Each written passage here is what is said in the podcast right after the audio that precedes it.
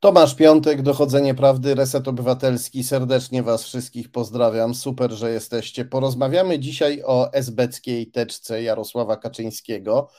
E, jak wiadomo, Jarosław Kaczyński e, miał, no, miał sfałszowaną teczkę. Taka jest wersja obowiązująca. Teczka Jarosława Kaczyńskiego zawierająca kompromitujące informacje na jego temat została sfałszowana. I to jest e, prawda, ale oprócz tego Jarosław Kaczyński miał również prawdziwą esbecką teczkę.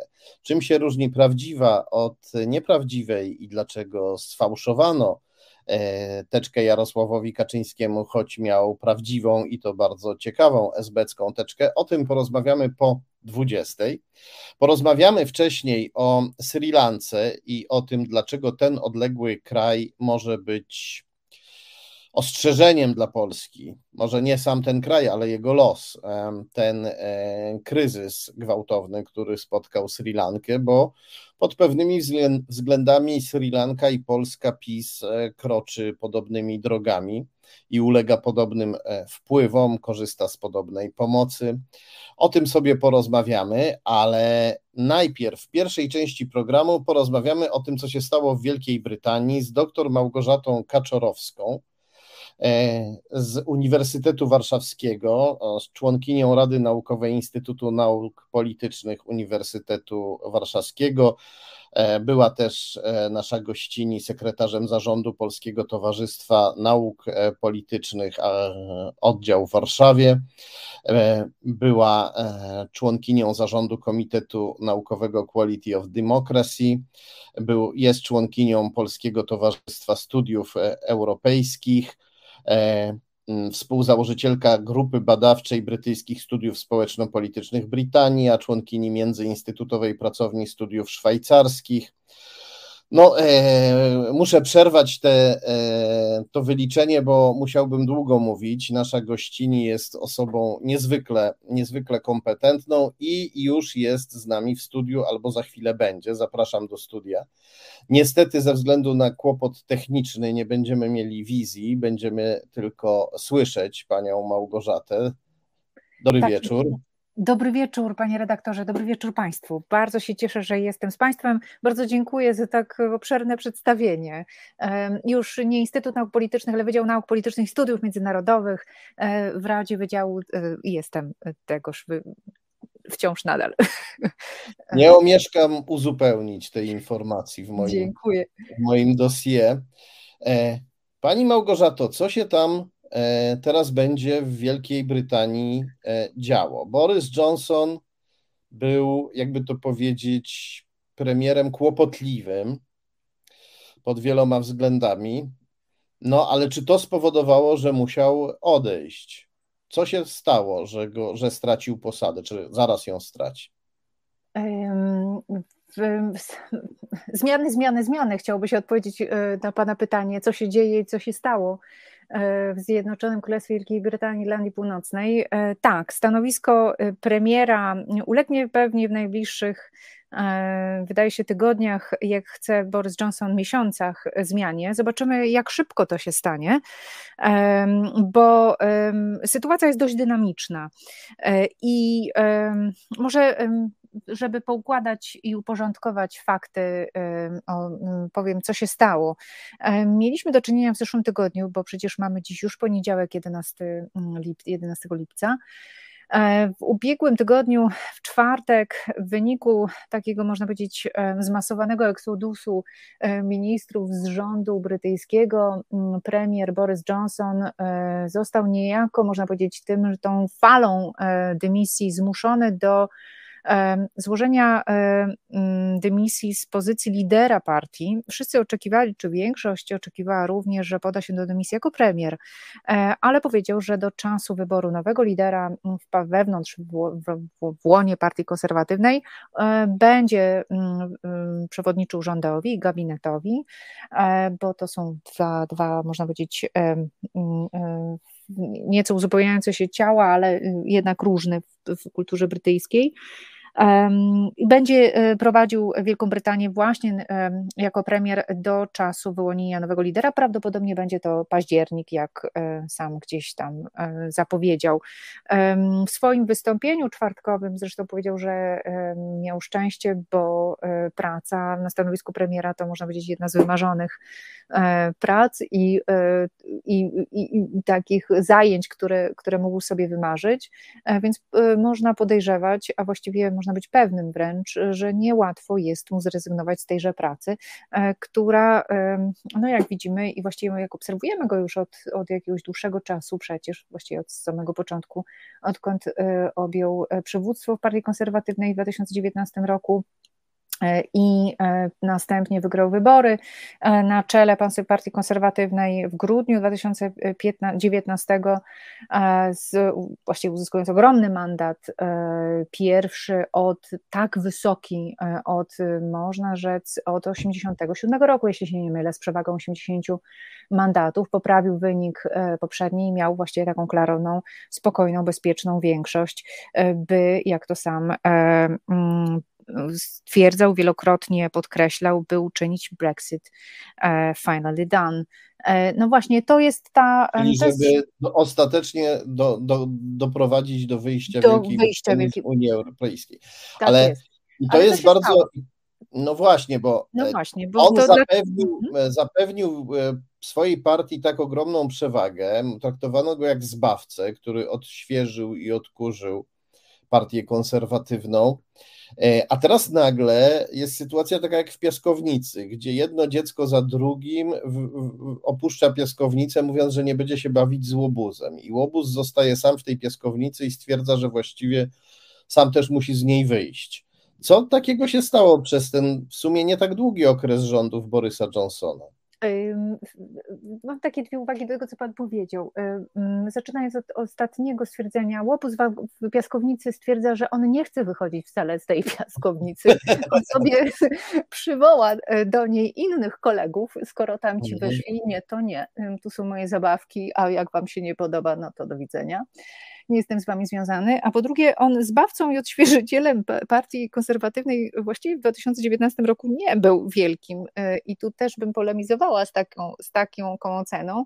On właściwie był tym, który na tym statku z naważonym piwem e, pod tytułem Brexit i nierozwiązana sprawa no, umowy z Unią Europejską, Pamiętajmy, która dokonywała się w ostatnich dniach e, okolicy Bożego Narodzenia, przecież była przyjmowana też w trybie pilnym, niemal w takim trybie, jakim uchwala się ustawy od jakiegoś czasu w, w naszym kraju. E, właśnie, można powiedzieć, w przeciągu doby przyjęto, znaczy parlament brytyjski się zgodził na, na takie założenia. A y, przypomnijmy, że cały proces e, zgody parlamentu nie był łatwy, wielokrotnie odrzucano porozumienia, czy to Teresy May, e, czy później właśnie proponowane przez Johnsona. To nie był łatwy proces e, i właściwie myślę, że mm, poz, pozwolono i, i pozostawiono go na tym, czy mm, też z drugiej strony wygrał wybory na lidera partii konserwatywnej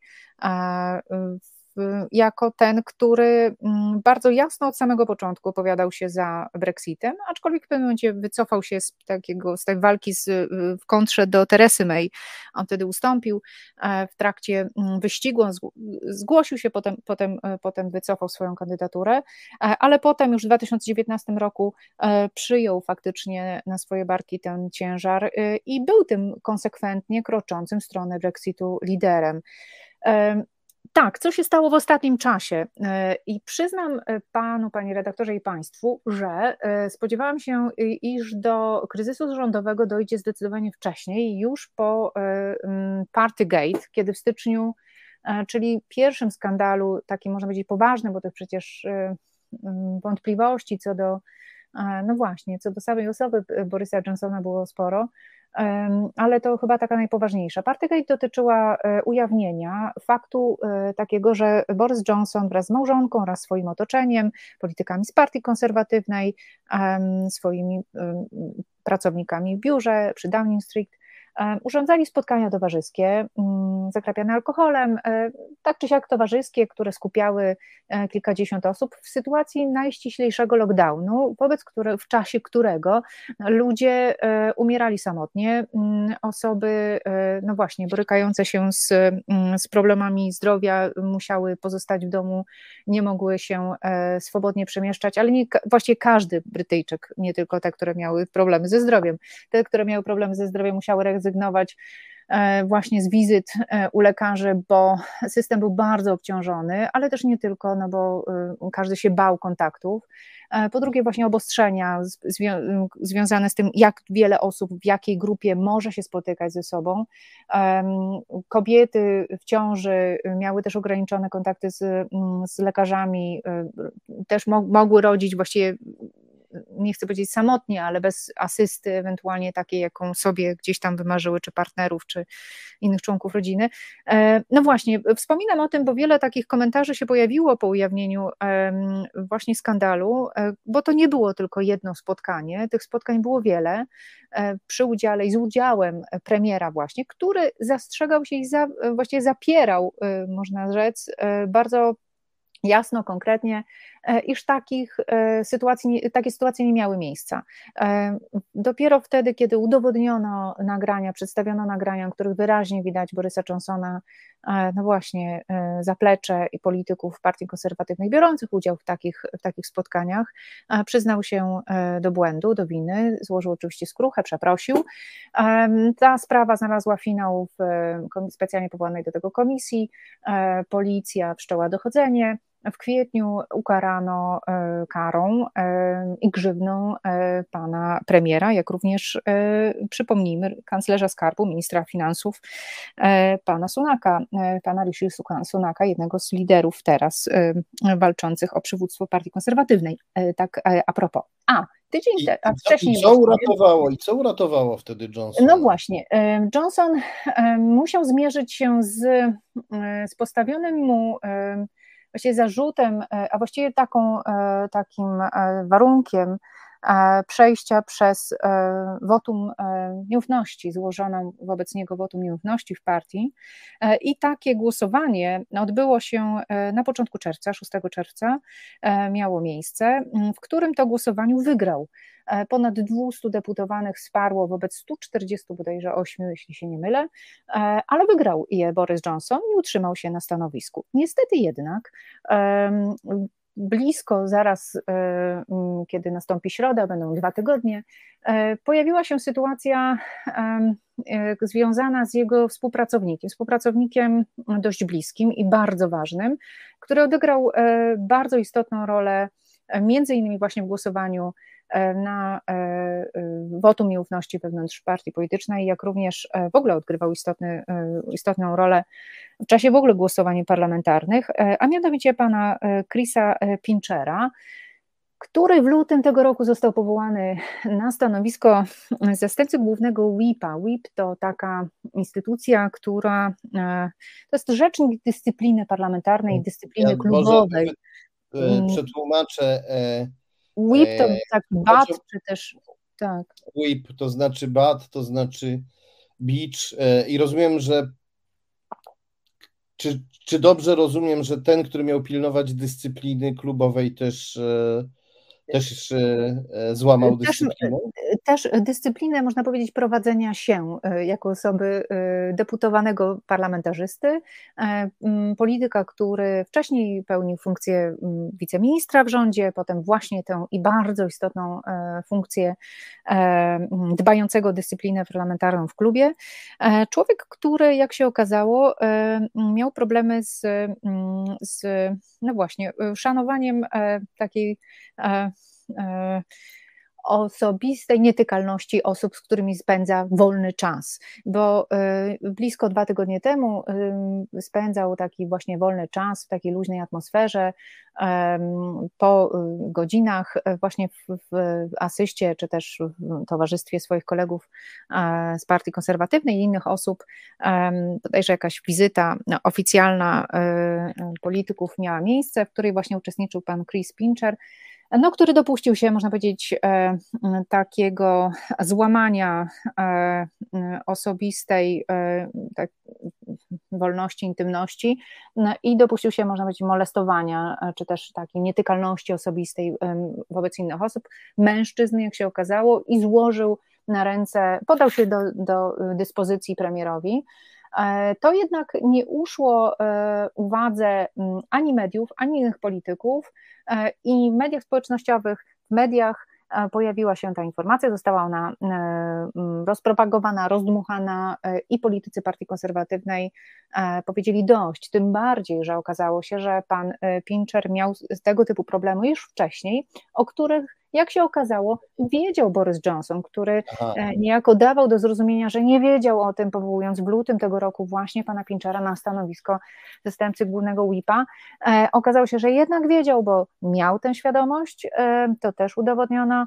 No i część polityków, no, w tym właśnie no, dwóch no, najważniejszych. Nie, nie, zwizualizowałem to sobie. Gdyby to nie była trochę seksistowska metafora, czy też w ogóle taka powiedzmy patriarchalno, jakby to powiedzieć, e, paternalistyczna, no to można by było powiedzieć, że lis miał pilnować kurnika. I, i e, tak, Borys... ale pan Pincher, powiedzmy sobie szczerze, był bardzo skuteczny w tym e, pilnowaniu, e, jeżeli dobrze rozumiem tu pana, e, pana e, metaforę, on był świetnym, dbającym politykiem o i takim, można powiedzieć, bardzo skutecznym w pozyskiwaniu zwolenników dla Borysa Johnsona. Stąd też można, e, można domniemywać, że Boris Johnson miał dług wdzięczności wobec e, Pinchera, mm. by utrzymać go u siebie w rządzie i by utrzymać go też na stanowiskach takich, jakie, tym bardziej takiemu, jakiemu przydzielił w lutym tego roku między innymi. E, tym bardziej, że Pincher bardzo się zasłużył w głosowaniu w wotum nieufności wewnątrz partii konserwatywnej. Tego oczywiście Johnson nie mhm. chciał i nie, nie mógł zapomnieć. Oczywiście Johnson e, przepraszał potem na e, posiedzeniu wtorkowym parlamentu w zeszłym tygodniu.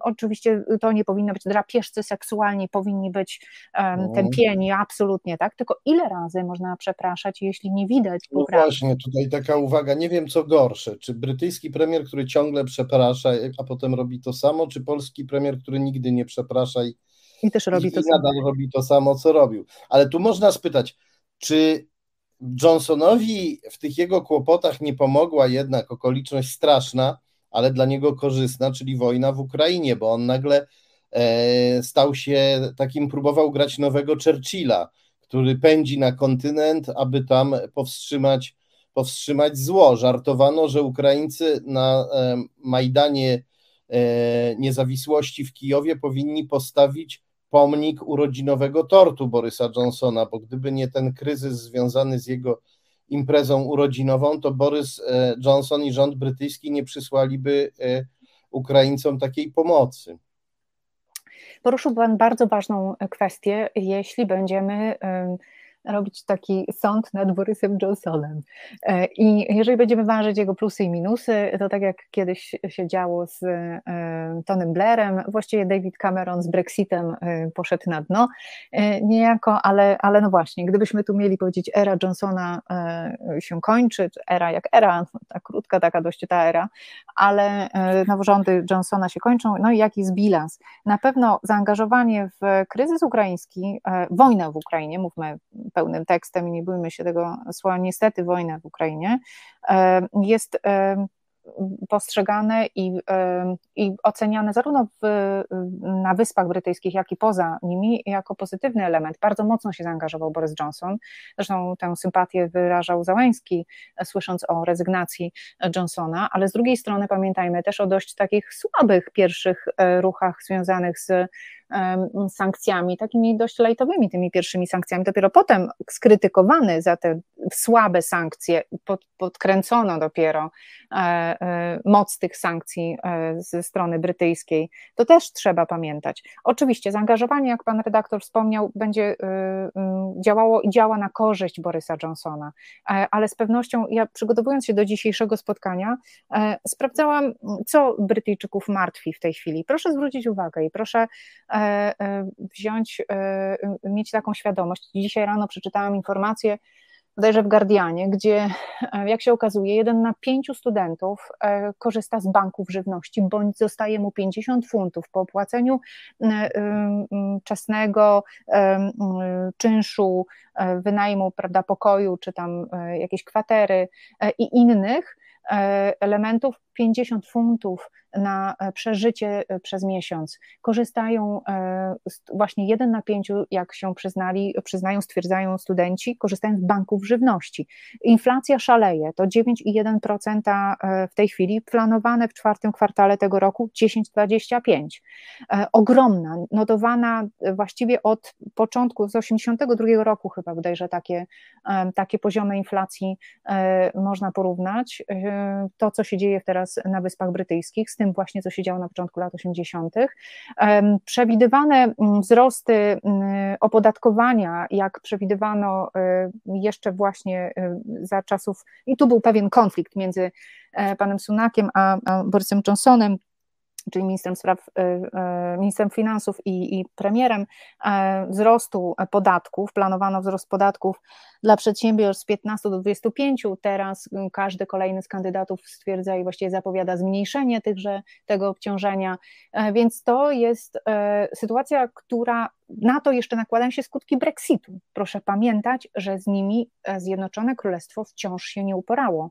Brak kadr, wzrost cen, niedobory też cały czas towarowe, one się pojawiają i te problemy, spadek oczywiście, który zaczyna troszkę rosnąć, wymiany handlowej z Unią Europejską między innymi. Nie najlepiej się też plasuje Unia, Unia Brytyjska w, w tej wymianie z innymi krajami.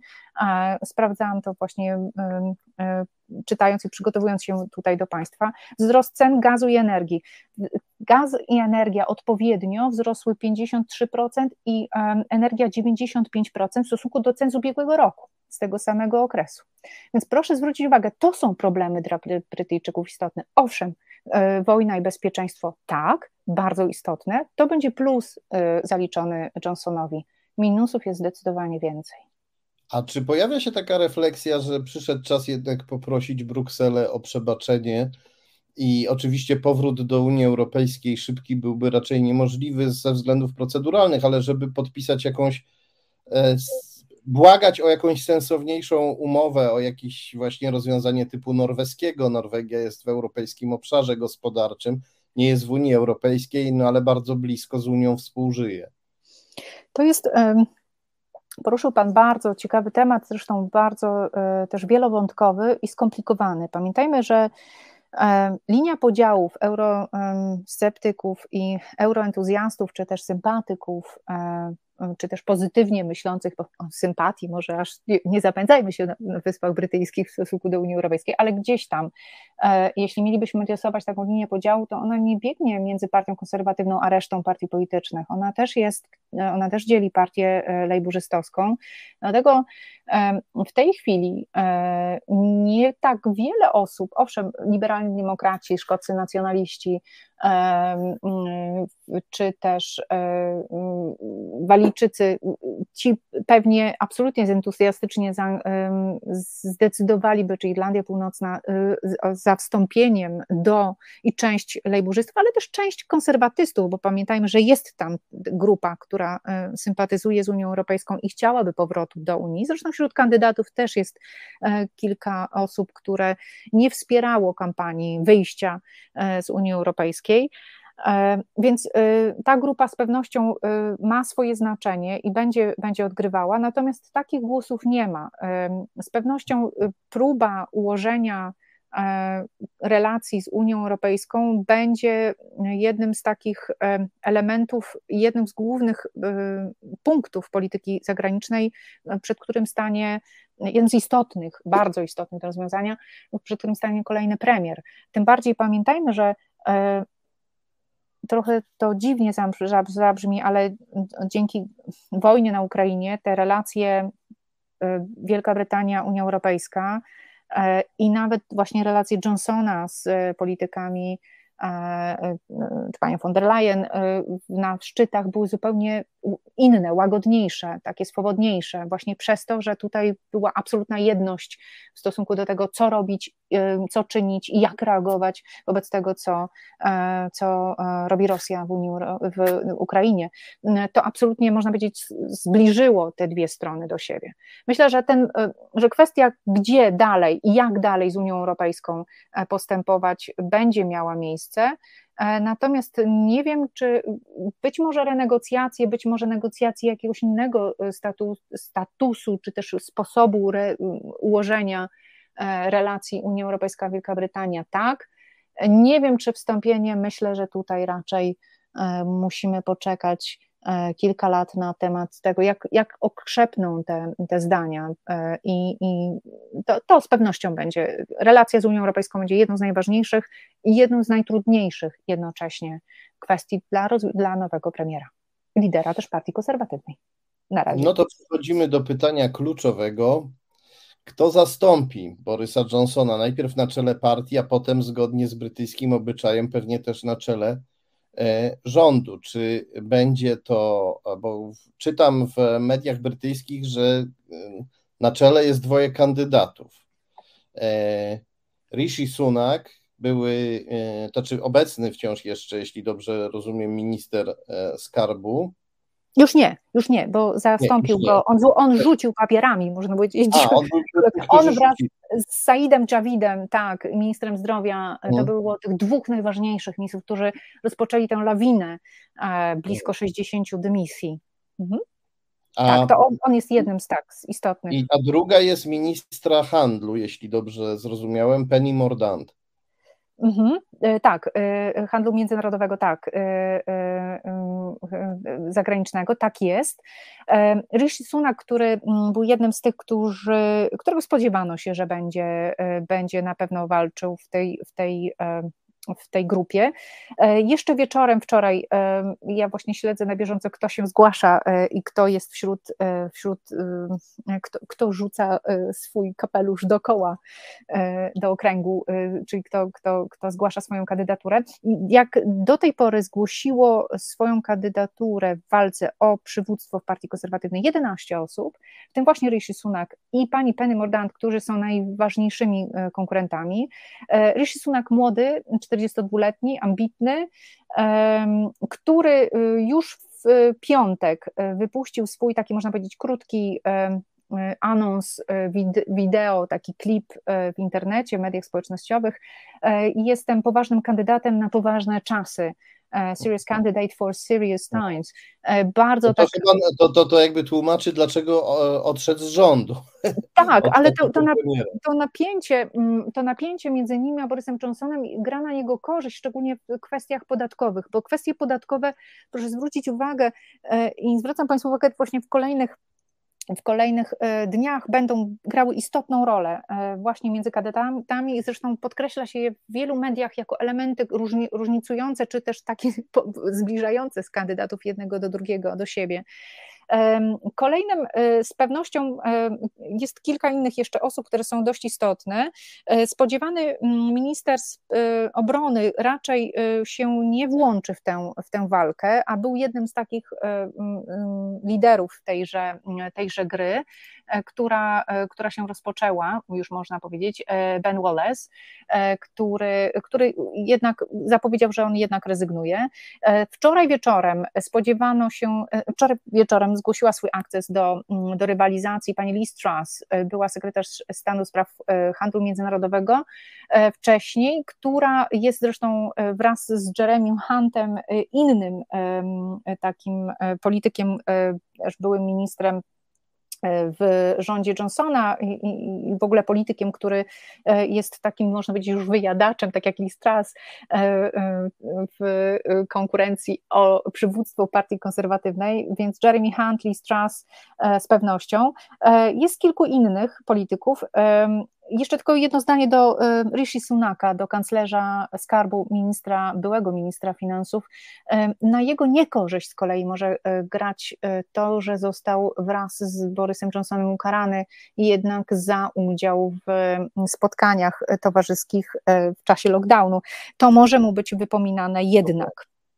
No właśnie, bo on tak. tu sobie próbuje tworzyć wizerunek kogoś poważnego, kto się odcina tak. od łobuza Borysa Johnsona.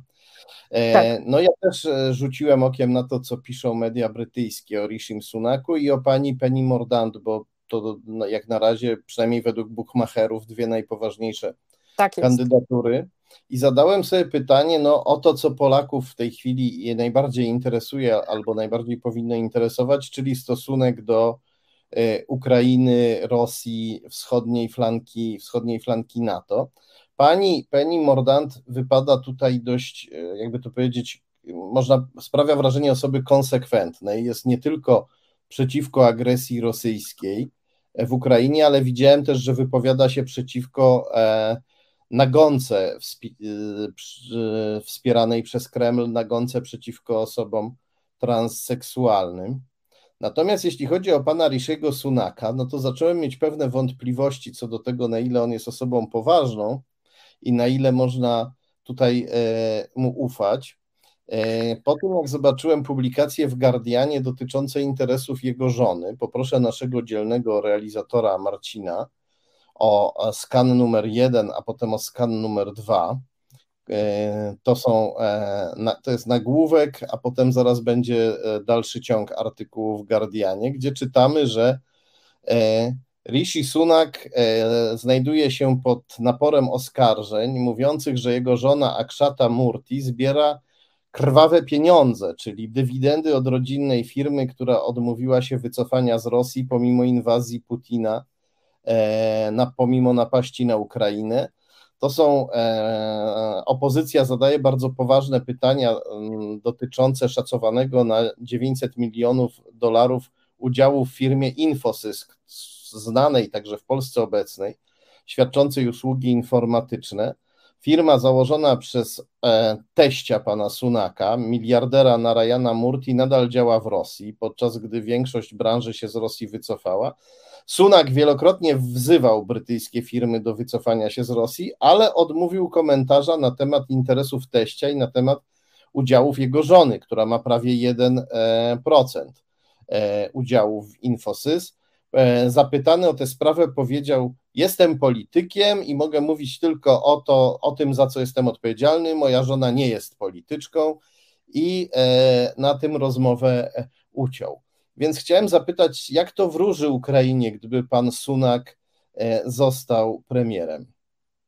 E, ja nie sądzę, że prywatne, e, tutaj biznes prywatny rodziny państwa Sunak, czy też teścia, żony, interesy będą wpływały na politykę zagraniczną państwa brytyjskiego, jeśli pan Sunak zostanie liderem partii konserwatywnej, jeśli przejmie również przywództwo y, w kraju, nie tylko w partii politycznej, bo raczej y, można mieć nadzieję i można się spodziewać, znając y, zasady gry polityki brytyjskiej, już w polityce międzynarodowej, zagranicznej, państwo brytyjskie, bez względu na to, czy jest to, czy przejmuje pałeczkę partia konserwatywna od Partii Pracy, czy odwrotnie, Partia Pracy od Partii Konserwatywnej, e, czy lider e, e, zmienia się na bardziej lewicowego czy prawicowego w łonie partii politycznej, bo te różnice też są to e, raczej kontynuacja tej polityki będzie miała miejsce i myślę, że czy to będzie pan Rishi Sunak, czy pani Mordant, czy e, Said Javid, e, czy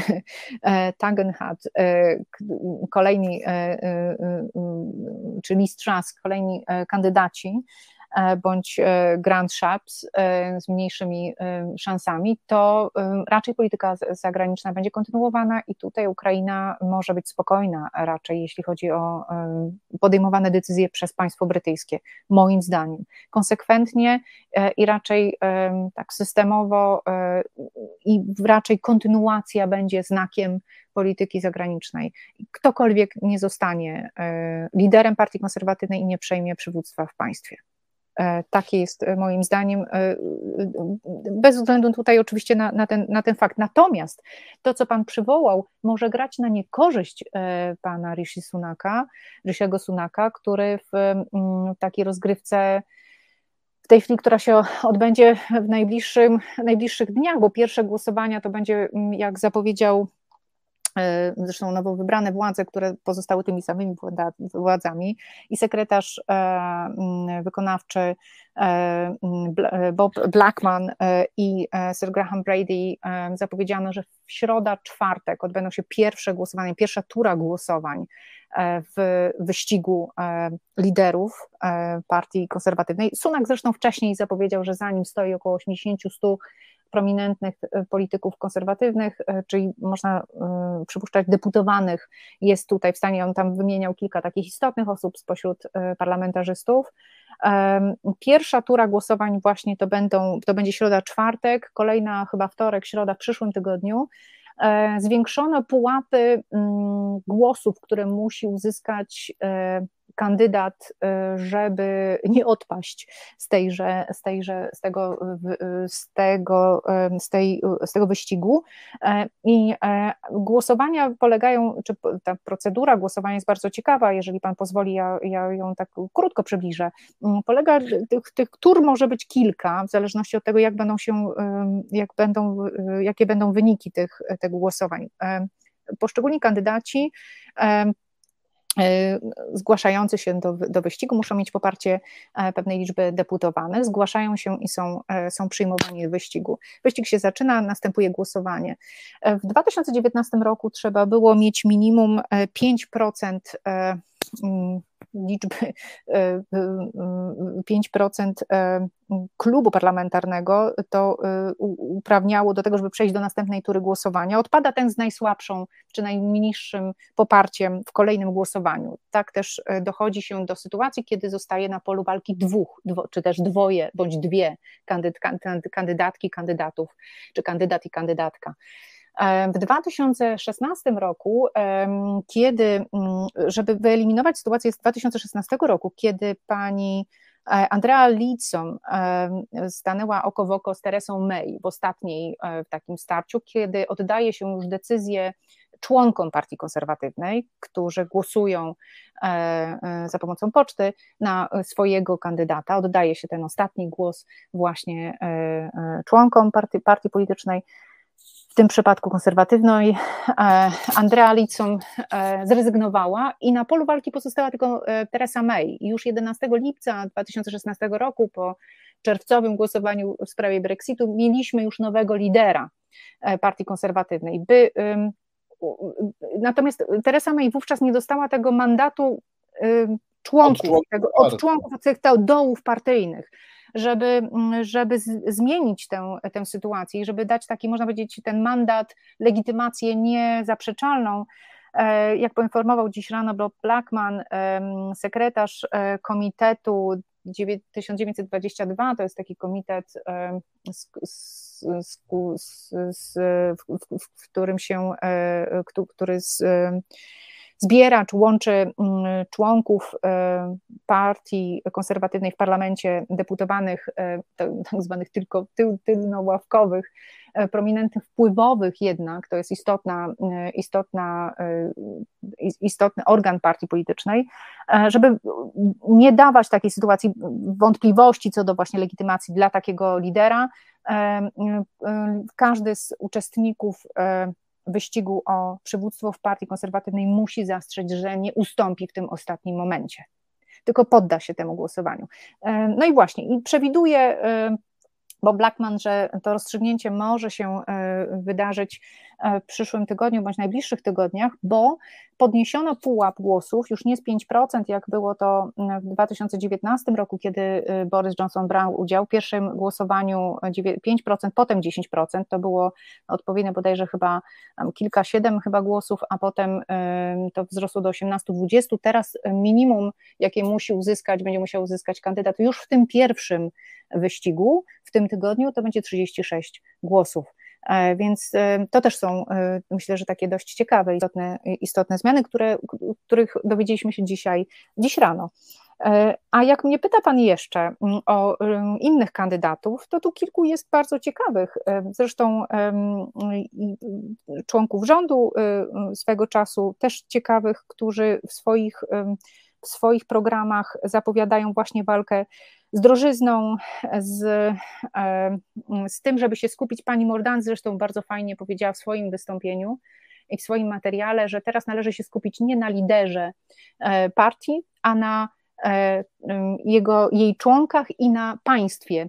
Obyśmy więcej mówili nie o e, tej jednej osobie, ale o nas wszystkich e, i to myślę, że może też być takim ciekawym punktem wyjścia. Grant Shapps, Tom Tagenhat, Tom Tagenhat bardzo wpływowy, no właśnie taki niby szeregowy członek partii politycznej, też 40-parolatek, 49-latek, szef spoza głównego może takiego nurtu partii konserwatywnej, szef partii, szef e, Komisji Spraw Zagranicznych, ale wymieniany wśród takich istotnych, istotnych osób. Nowe, nowe kandydatury to... Ale on nigdy nie był w rządzie, prawda? Nie był w rządzie, nie, nie, nie, nie pełnił tej funkcji, dlatego tak. mówię, że troszkę spoza głównego e, tak, a Grand Szap e, cieszy się sławą, no jakby to powiedzieć, niemalże przestępcy, kiedy się czyta, co pisze o nim brytyjska prasa. E, swego czasu współprzewodniczącym, no tak, choć, choć 2012-15 był współprzewodniczącym Partii Konserwatywnej e, over, e, obok Lorda Feldmana, więc pełnił też, był ministrem i Besteki, i ministrem w rządzie mm, i Camerona i był też ministrem transportu u Johnsona. Mm, kilka... Oskarżano go o przekręty wyborcze. Y, tak, y, Nadim Zahawi, który zastąpił Rishiego Sunaka y, na stanowisku ministra, mm, ministra finansów, e, to człowiek dość wpływowy, który miał swoje udziały i zakładał YouGov, można powiedzieć kolokwialnie sondażownie, czy ośrodek badania opinii publicznej. E, Kemi Badenoch, kolejna kobieta, e, podobnie jak Suela Braverman, które są obie, jak mówi Suella Braverman, hinduska z pochodzenia jest mm, dzieckiem brytyjskiego imperium. Ona świetnie tutaj wykorzystuje też i swoje pochodzenie i, e, i bardzo, e, bardzo taką tak fajnie, zgrabnie się przedstawia. Prokurator generalna Anglii Walii, E, prawnik z wykształcenia, e, chce obniżenia podatków, e, stawienia czoła wyzwaniom związanym z rosnącymi kosztami życia, chce rozwiązać też problem napływających łodzi przez kanał La Manche do, do, do Wielkiej Brytanii, ten problem uciekinierów. Kemi Badenoch, która jest członkiem parlamentu, jedna z takich też młodych kandydatek, też 42-letnia, E, od 2017 roku członek e, parlamentu, członkini parlamentu, e, i, ale już w Partii Konserwatywnej od, od wieku 25 lat 2005.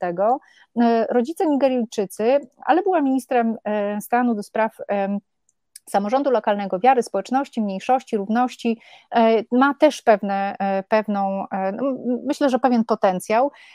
I jednym z nowszych kandydatów jest Rehman Hishi, Hish, Hiszti, przepraszam, 44-latek z kolei, który od 12 lat jest takim szeregowym posłem. Nie ma jak dotąd, jak sprawdzałam, właśnie szperając i wyszukując informacje dla Państwa, ciekawostki, nie ma jak dotąd poparcia poparcia zanotowanego e, od kogokolwiek z partii, więc zobaczymy, czy on ostatecznie e, no, stanie do gry. Przyjechał jako to już taka właśnie, może, może to być, mogą to być obrzeża, obrzeża walki. No ale Listras, tak jest, e, ale Listras, ministra, ministra, byśmy powiedzieli, spraw zagranicznych, 46-latka, E, Penny Mordant, e, Rishi Sunak, Said Javid, e, który wczoraj bardzo tak silnie wypowiadał się właśnie na temat kwestii ekonomicznych, również w programie telewizyjnym Jeremy Hunt, no i pozostali. Zobaczymy, jak będzie wyglądała rozgrywka i kto z nich przejmie przywództwo w Partii Konserwatywnej. To będzie ciekawy wyścig, ciekawa rywalizacja.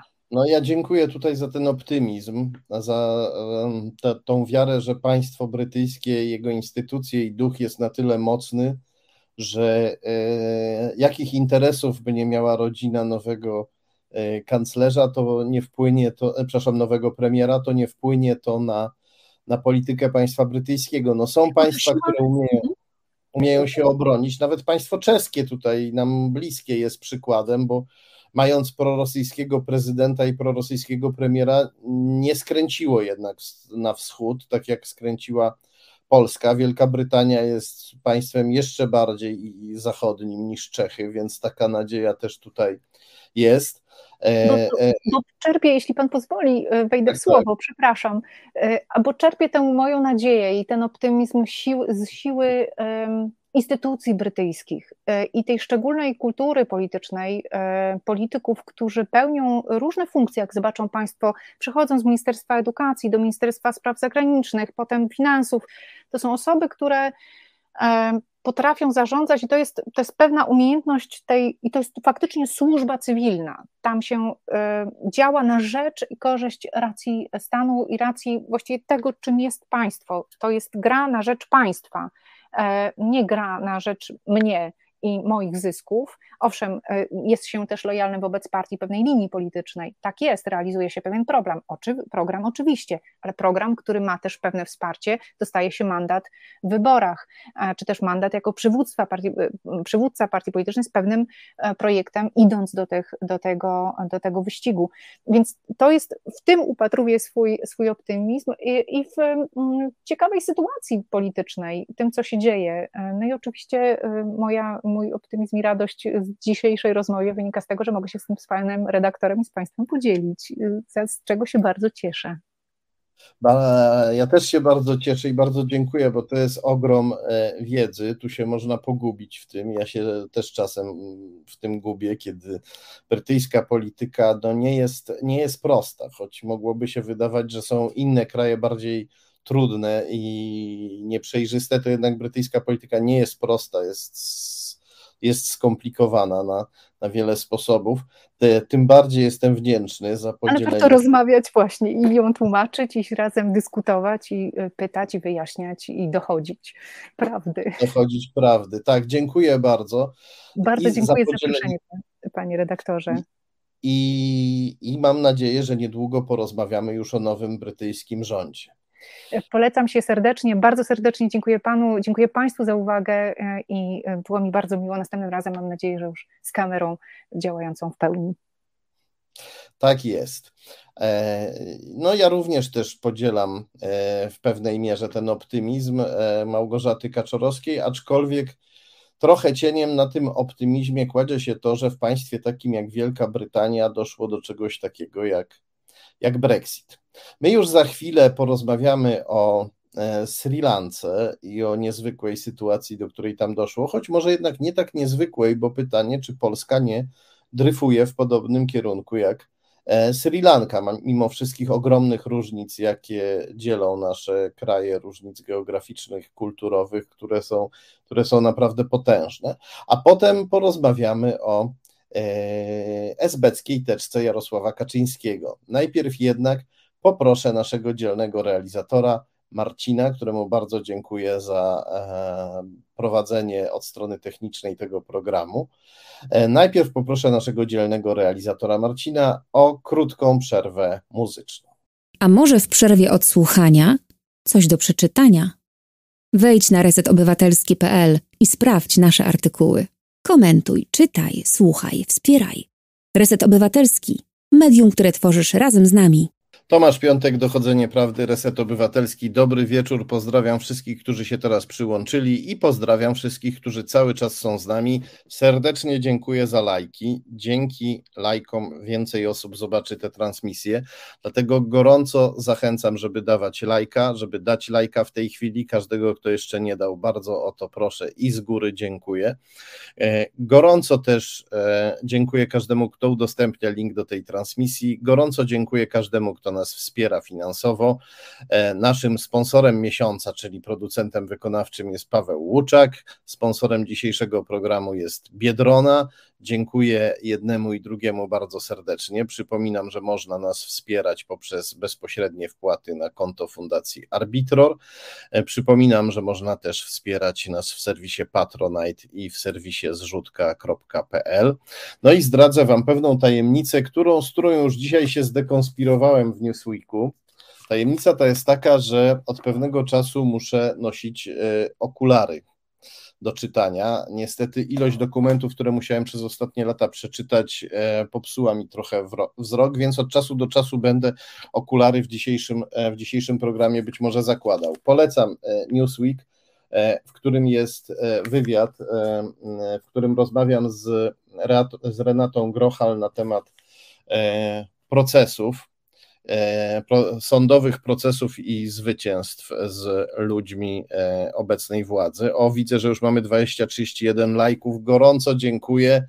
Gorąco dziękuję. Widzę, że, że, e, że słyszycie to, co mówię i czujecie to, co ja i chcecie tego, co ja. To jest bardzo, to jest bardzo duży dowód, dowód wsparcia. Jestem za to bardzo wdzięczny. No ale wesprzyjmy też Newsweek, kupując numer lub wykupując prenumeratę w internecie, bo e, w tym wywiadzie ze mną e, zostało opublikowane wiele faktów, których polskie media zazwyczaj się boją, faktów, które wyszły przy okazji rozpraw, przy okazji spraw sądowych, które, e, które mi wytoczono, i to jest, więc w sumie nie narzekam, że miałem tych spraw sądowych dużo, bo dzięki temu mogłem odkryć kolejne fakty, fakty, które wreszcie zaczynają dzięki odważnym mediom e, przebijać się do, e, do świadomości. Mam nadzieję, że takim medium Newsweek e, nadal będzie. Wszystko na to, wszystko na to wskazuje, no ale przede wszystkim trzeba wspierać media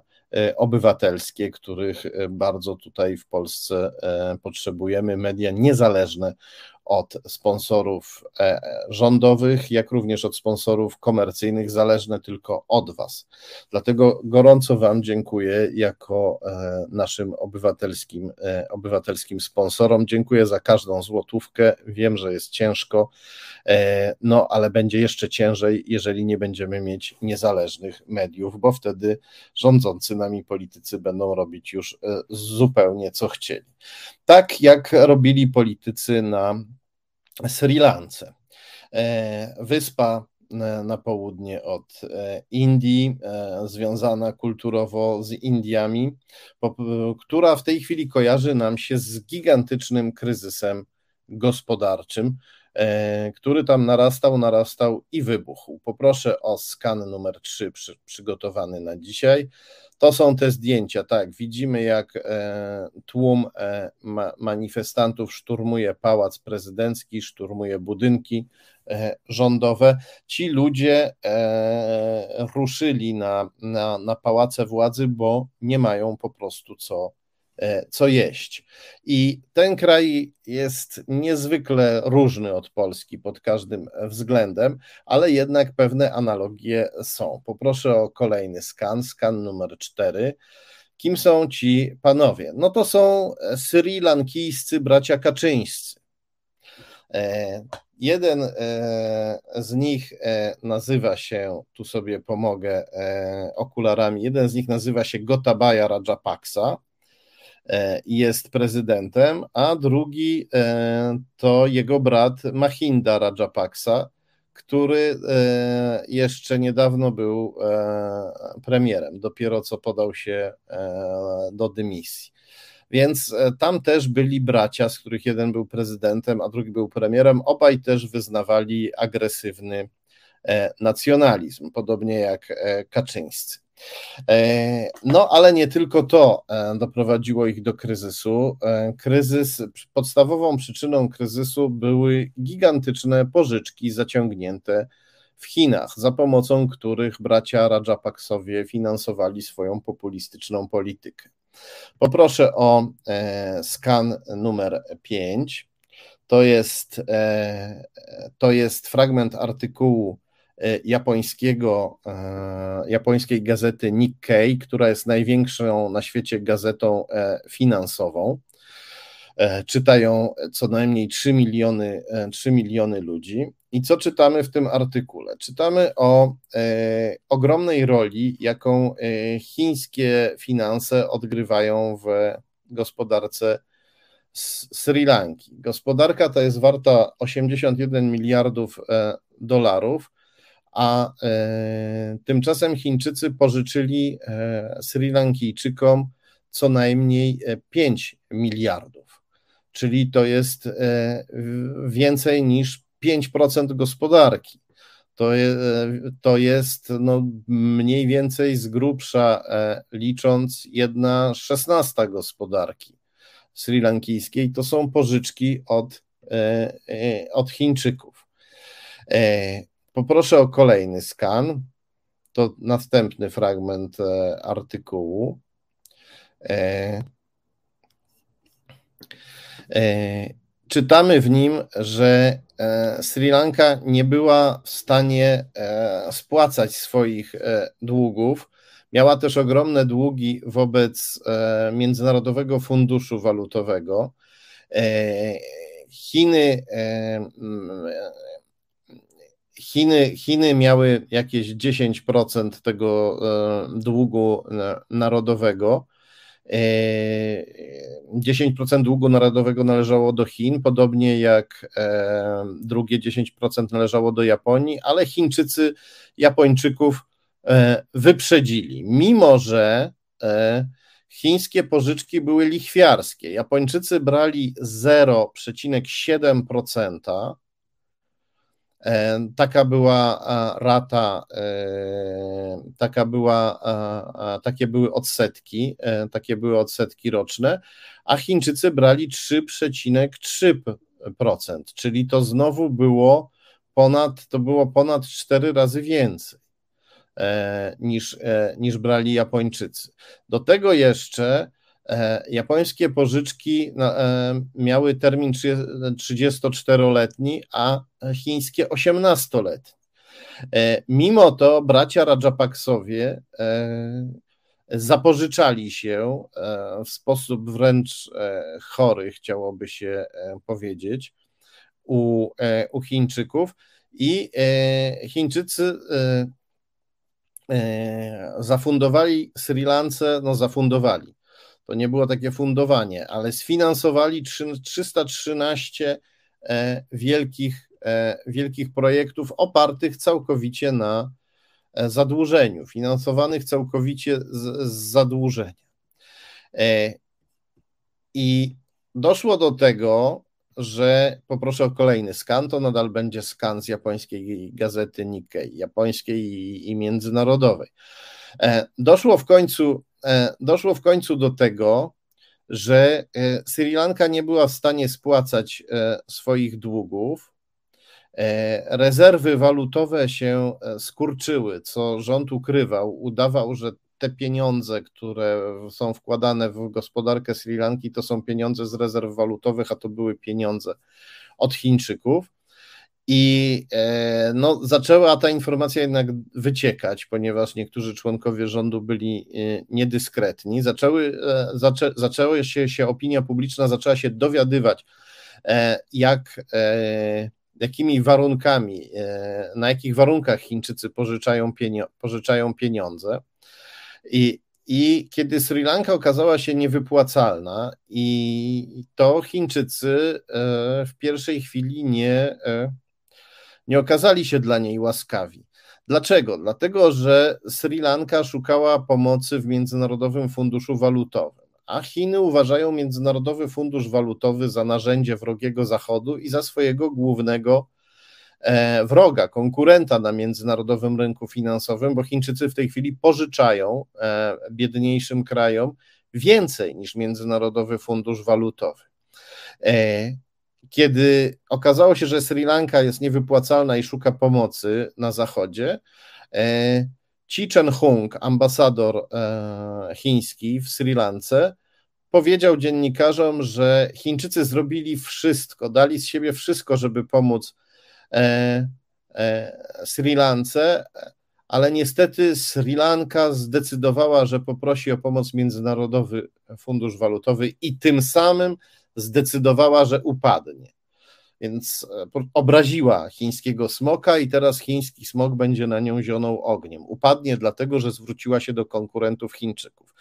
Tak powiedział chiński ambasador, tak wygląda chińska dyplomacja. Po tych groźbach Chińczycy e, Chińczycy stwierdzili, że jednak pomogą Sri Lance, no ale e, ta informacja też wzbudziła bardzo liczne obawy, bo pojawiła się obawa, że w ten sposób Sri Lanka będzie całkowicie zależna od Chin i będzie spłacać swoje pożyczki tylko Chinom albo głównie Chinom, zostawiając innych wierzycieli, jak to się mówi, na lodzie, czyli niespłaconych. Poproszę o kolejny skan.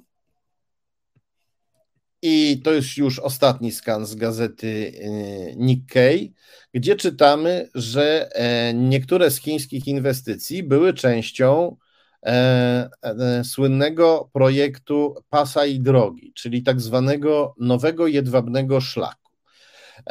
To jest, jak wiemy, inicjatywa chińska, której celem jest zbudowanie nowych, stworzenie nowych dróg transportowych, lądowych i morskich, żeby jeszcze skuteczniej zalewać świat swoimi produktami, bombardując gospodarki innych, innych e, e, krajów. E, głównym chińskim projektem, głównym projektem nowego jedwabnego szlaku miał być nowy wielki port w Colombo, czyli w stolicy Ceylonu, który miał się stać głównym, największym portem na oceanie, na oceanie indyjskim. Również to było finansowane z chińskich pożyczek, prawie półtora miliarda dolarów Chińczycy dali na to Sri Lankijczykom. E, jak widzimy, e, gigantyczne zadłużenie doprowadziło do gigantycznego kryzysu. Ludzie e, nie mają co jeść, dochodzi do strasznych scen na ulicach miast. Strach też pomyśleć, co się dzieje na prowincji. No i tak sobie myślimy, no dobrze, ale to jest kraj e, daleki, znacznie biedniejszy niż Polska, nas te, nas te sprawy w ogóle nie, e, nie dotyczą. No, ale tak się składa, poproszę o kolejny skan, skan numer 9, że projekt nowego jedwabnego szlaku i chińskiej ekspansji gospodarczej, tej samej, która zrujnowała Sri Lankę, jest e, gorąco reklamowany przez polskiego prezydenta, pisowskiego prezydenta Andrzeja Dudę, który zaraz po zwycięstwie w wyborach, już w 2016 e, roku, głosił, że Polska jest dla Chin bramą do Europy. Zaprosił e, chińskiego dyktatora Xi Jinpinga do Polski razem z małżonką zresztą. I podczas Podczas e, tej wizyty, podczas wizyty chińskiego dyktatora w Polsce zorganizowano pod patronatem prezydenta Dudy coś, co, się, coś, co nazwano Forum Jedwabnego Szlaku 2016. E, Andrzej Duda mówił wtedy, że e, między Polską a Chinami jest olbrzymi potencjał współpracy w zakresie relacji regionalnych, biznesowych i w ramach nowego jedwabnego szlaku. No i kiedy to sobie czytam, to e, mam dreszcz, czuję dreszcz, przechodzi mi dreszcz przez kark, przez kręgosłup, bo wyobrażam sobie, że podobne deklaracje swoim e, poddanym e, składała, składali bracia Rajapaksowie na Sri Lance. Podobne rzeczy im prawdopodobnie opowiadali. Te deklaracje Andrzeja Dudy się w pewnej mierze niestety przełożyły na rzeczywistość. Poproszę o kolejny skan. To jest nagłówek e, artykułu e, z dziennika e, Gazety, Gazety Prawnej z 2021 roku. Tytuł mówi sam za siebie. Chiny pożyczają, budują i hodują. Polska staje się częścią nowego jedwabnego szlaku. I tutaj ktoś może pomyśleć, no dobrze, ale może Chińczycy jak budują, to u nas coś inwestują. No ale Chińczycy, jak się okazało, najbardziej chcą w Polsce budować infrastrukturę transportową, porty lądowe, e, tak zwane huby, e, miejsca za pomocą których będą mogli do Polski sprowadzać jeszcze więcej swoich e, produktów. Ktoś tu może powiedzieć, no tak, mówimy sobie o, o, o, o, o inwestycjach, o a, a na Sri Lance główną rolę, najgorszą rolę odegrały pożyczki. No, e, e, ale jak widzimy już w nagłówku tego artykułu jest tutaj mowa o pożyczkach. Poproszę o kolejny skan, ponieważ nie tylko dziennik Gazeta Prawna o tym pisały, liczne media o tym pisały. To jest nagłówek artykułu z Gazety Wyborczej dla odmiany. Rząd będzie zadłużał się w Chinach. Panda Bonds na złość Unii Europejskiej i Bidenowi. Panda Bonds, czyli takie obligacje, obligacje Rzeczypospolitej Polskiej wypuszczone na rynku chińskim przy pomocy chińskich chińskich banków. E, mówiono, że to ma nas uniezależnić od pieniędzy unijnych, że w ten sposób nie będziemy, e, PiS nie będzie musiał się wycofywać ze swoich antydemokratycznych, antyzachodnich posunięć, żeby dostać pieniądze e, z Krajowego Planu Odbudowy dla Polski, przeznaczonego dla Polski przez Unię Europejską. E, również e, niektórzy politycy e, PiS, jak na przykład Marek Suski, jemu, gdy był gościem tak zwanych mediów publicznych, czyli pisowskich, wyrwało się, że nie potrzebujemy pieniędzy z Unii Europejskiej na uchodźców, bo Chińczycy nam pomogą w tej, w tej sprawie.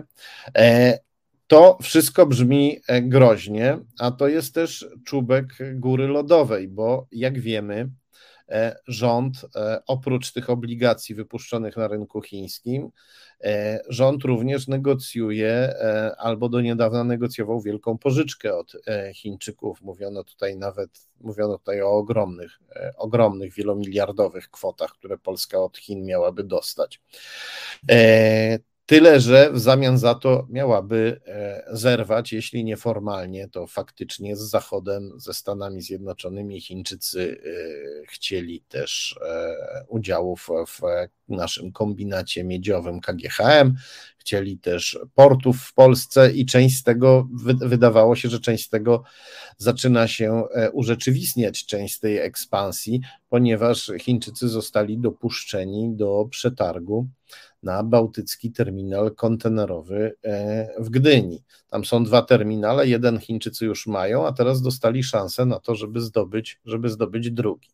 Do tego wszystkiego trzeba dodać, e, no przypomnieć słynny hołd chiński Morawieckiego, poproszę o kolejny skan.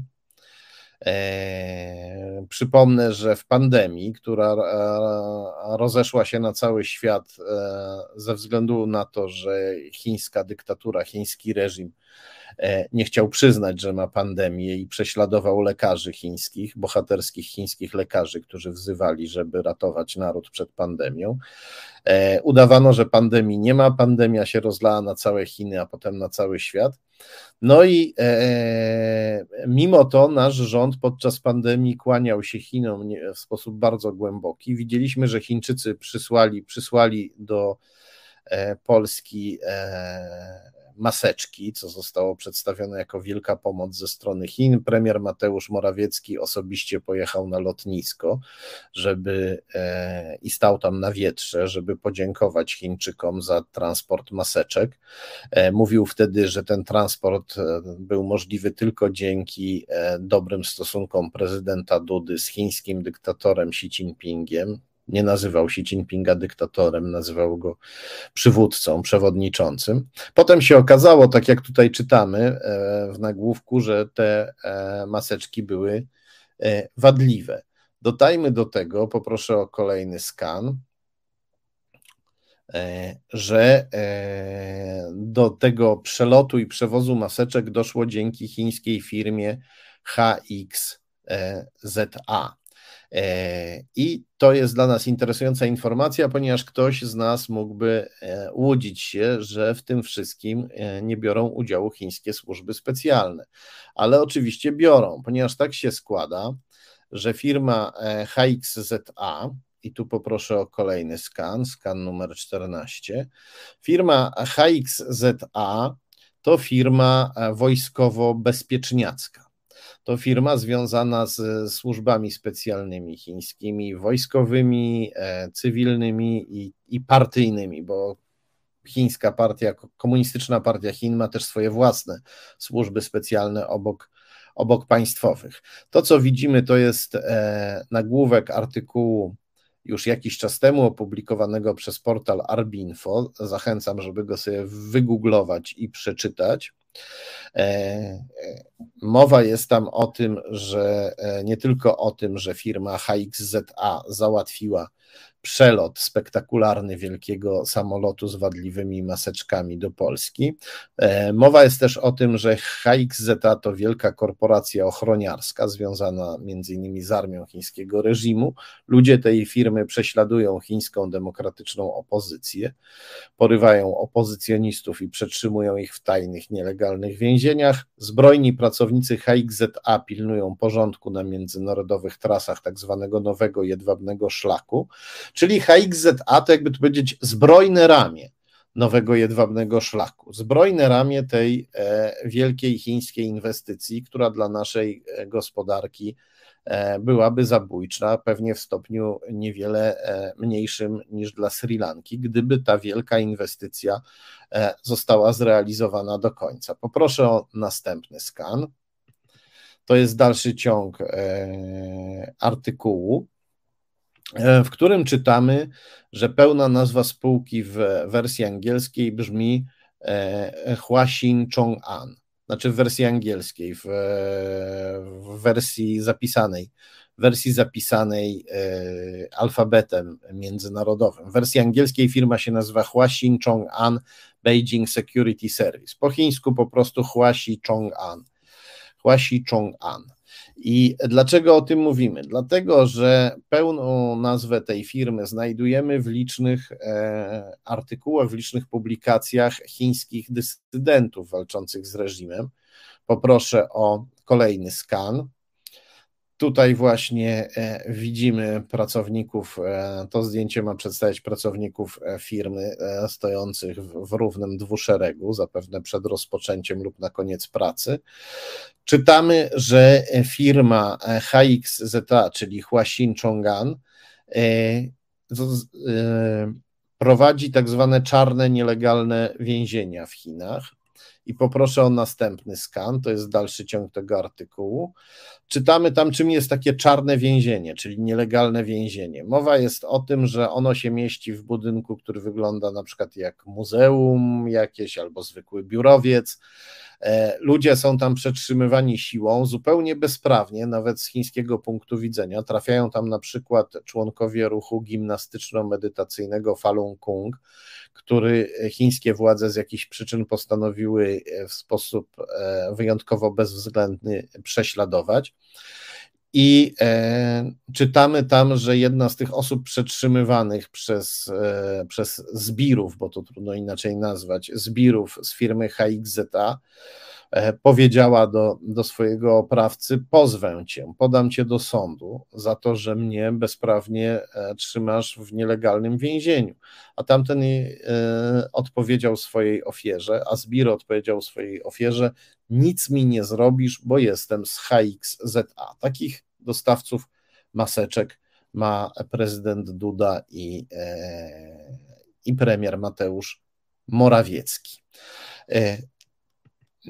Co to dla nas znaczy? No to wszystko powinno e, sprawić, to wszystko powinno na, nas zmusić, nakłonić do tego, abyśmy jak największą e, presję stosowali, na, e, wywierali na nasz rząd, żeby osłabiać te, te więzi łączące nas z Chinami.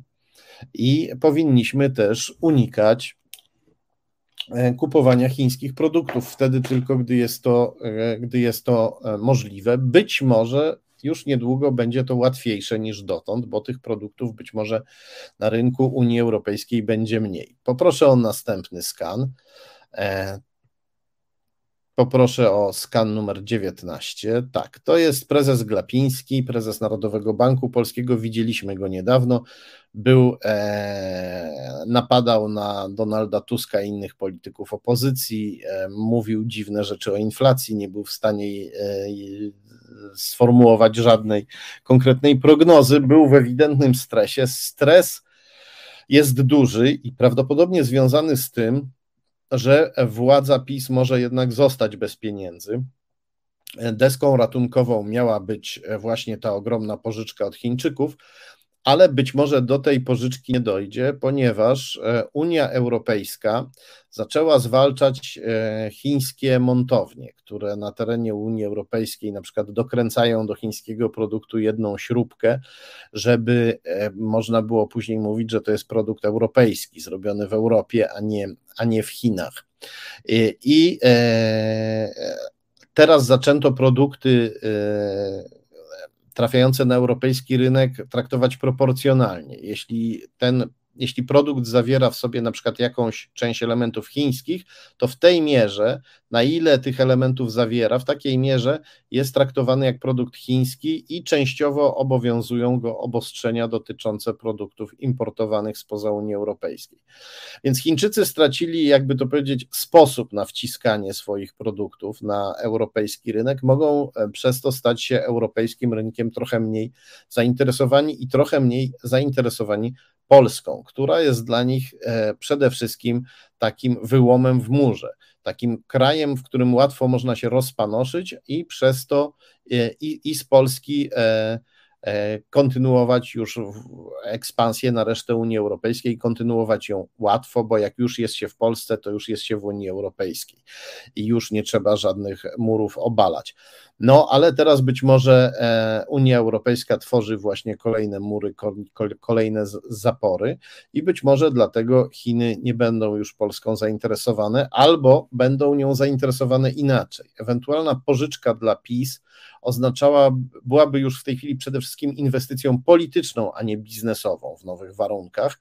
I w związku z tym Chińczycy prawdopodobnie e, żądają w sposób coraz bardziej bez, bezwzględny coraz większych ustępstw, które E, dla pisowców byłyby trudne ze względu na ich elektorat. No, na przykład mogą żądać całkowitego politycznego zerwania z Amerykanami, co e, pisowskim wyborcom byłoby trudno e, wytłumaczyć, przynajmniej części z nich, no bo część z nich naiwnie wierzy, że PiS jest proamerykański. Mowa byłaby zapewne o jakichś ogromnych ustępstwach i być może dlatego prezes Glapiński jest w takim E, w takim stresie. E, to tyle na temat e, Sri Lanki, Polski i, i, Chin. Mówiąc o Chinach, musimy cały czas pamiętać, że to jest totalitarny, nieludzki reżim, który wykorzystuje pracę niewolniczą, który morduje ludzi i który wspiera zbrodniczego dyktatora Rosji Władimira, Władimira Putina. A za chwilę porozmawiamy już o naszym dyktatorku niedoszłym, czy też e, o naszym autorytarnym liderku pragnącym być dyktatorkiem, o naszym, jak to go ktoś kiedyś nazwał, Lili Putinie, małym Putinie, porozmawiamy o Jarosławie Kaczyńskim i o jego przeszłości, e, o esbeckiej teczce Jarosława Kaczyńskiego, ale najpierw poproszę naszego dzielnego realizatora Marcina o króciutką przerwę muzyczną. Zostańcie z nami. Podobają Ci się nasze programy? Więcej treści znajdziesz na naszym portalu resetobywatelski.pl. Kawa w kawiarni kosztuje Cię więcej niż miesięczne wsparcie resetu. Prosty wybór, prawda? Wejdź na resetobywatelski.pl i kliknij w Obywateluj z nami. Tomasz Piątek, Dochodzenie Prawdy, Reset Obywatelski. Witam wszystkich, którzy się teraz przyłączyli i od razu przechodzę do sedna. W 1993 roku były komunistyczny propagandista, później e, dziennikarz e, Marek Barański w tygodniku Nie opublikował e, rzekomą lojalkę Jarosława Kaczyńskiego, czyli opublikował deklarację lojalności, którą Kaczyński miał podpisać w stanie wojennym, gdy był przesłuchiwany przez SB. No i Wyglądał ten dokument opublikowany przez Barańskiego jak spełnienie marzeń przeciwników Jarosława Kaczyńskiego, który przedstawiał się jako zawzięty wróg e, komunistów, zwolennik lustracji i dekomunizacji. E, poproszę o skan numer 20. To jest e, ten dokument, tak jak on wygląda w dokumentacji znajdującej się w Instytucie Pamięci Narodowej. E, tak go, w takiej postaci go dostają, w postaci niecałej. E, nie wiem, dlaczego jest tutaj ten skan, który przedstawiam, ucięty. tak, tak mi go przysłał IPN. Oświadczenie. Oświadczam, że będę przestrzegał prawa stanu wojennego, co oznacza, że nie będę prowadził działalności przeciwko obowiązującemu porządkowi prawnemu w Polskiej Rzeczypospolitej Ludowej J. Kaczyński. E, oświadczenie datowane na 17 grudnia. Od razu powiem, że ten dokument jest w Instytucie Pamięci Narodowej nie jako autentyczny dokument Służby Bezpieczeństwa, on jest dołączony do e, wyroku, który w sprawie Marka Barańskiego zapadł, ponieważ Jarosław Kaczyński e, wytoczył sprawę karną Markowi Barańskiemu za te, za te publikacje.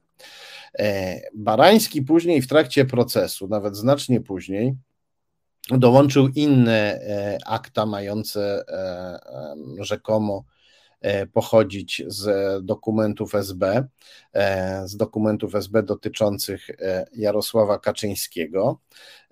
Dostarczył notatki podpisane przez SBK pułkownika Kijowskiego. Poproszę o E, kolejny skan. To jest początek pierwszej notatki. Czytamy tutaj, że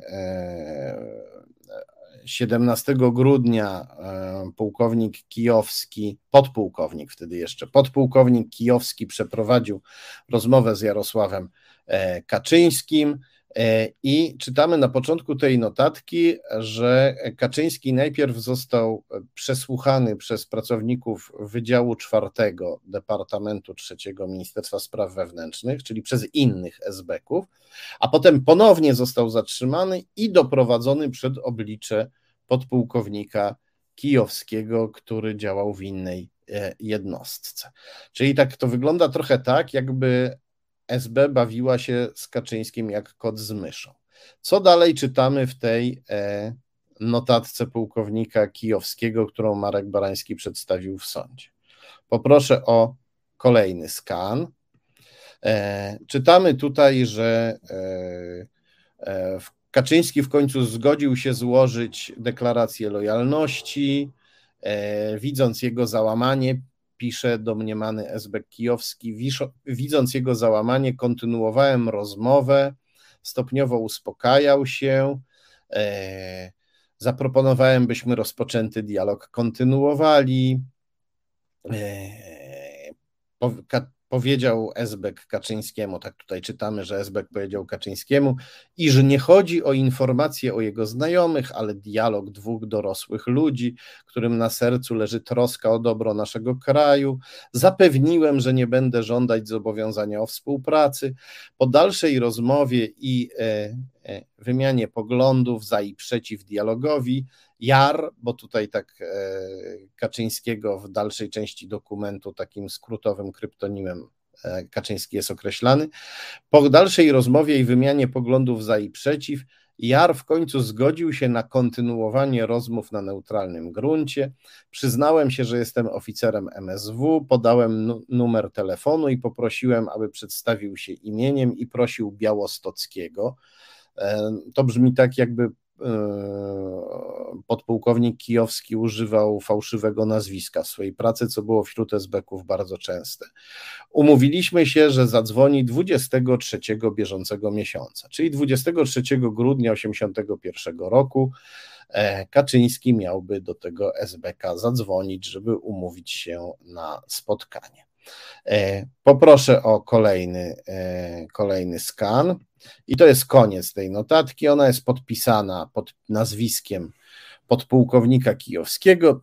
Czytamy na końcu, że w celu zakonspirowania e, Kaczyńskiego jako ewentualnego tajnego współpracownika proponuje nie rejestrować, a spowodować prowadzenie rozpracowania w ramach kwestionariusza ewidencyjnego przez Wydział Dziewiąty czyli przez tych niby, przez tych innych SB-ków, którzy wcześniej mieli Kaczyńskiego na początku dnia przesłuchiwać, zanim Kaczyński wypuszczony e, e, przez SB-ków nie wpadł znowu w pazury SBC, tym razem w pazury podpułkownika Kijowskiego.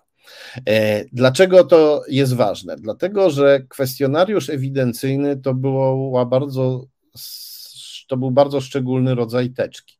Taką teczkę zakładano opozycjonistom, którzy zrezygnowali z działalności opozycyjnej. Uznawano ich za takich, którzy już dostali po nosie, już się nie buntują i wymagają tylko rutynowej kontroli od czasu do czasu, żeby sprawdzić, czy nie wracają do swoich złych nawyków, do swojej wrogiej e, antysocjalistycznej działalności, jak to się wtedy, jak to się wtedy nazywało.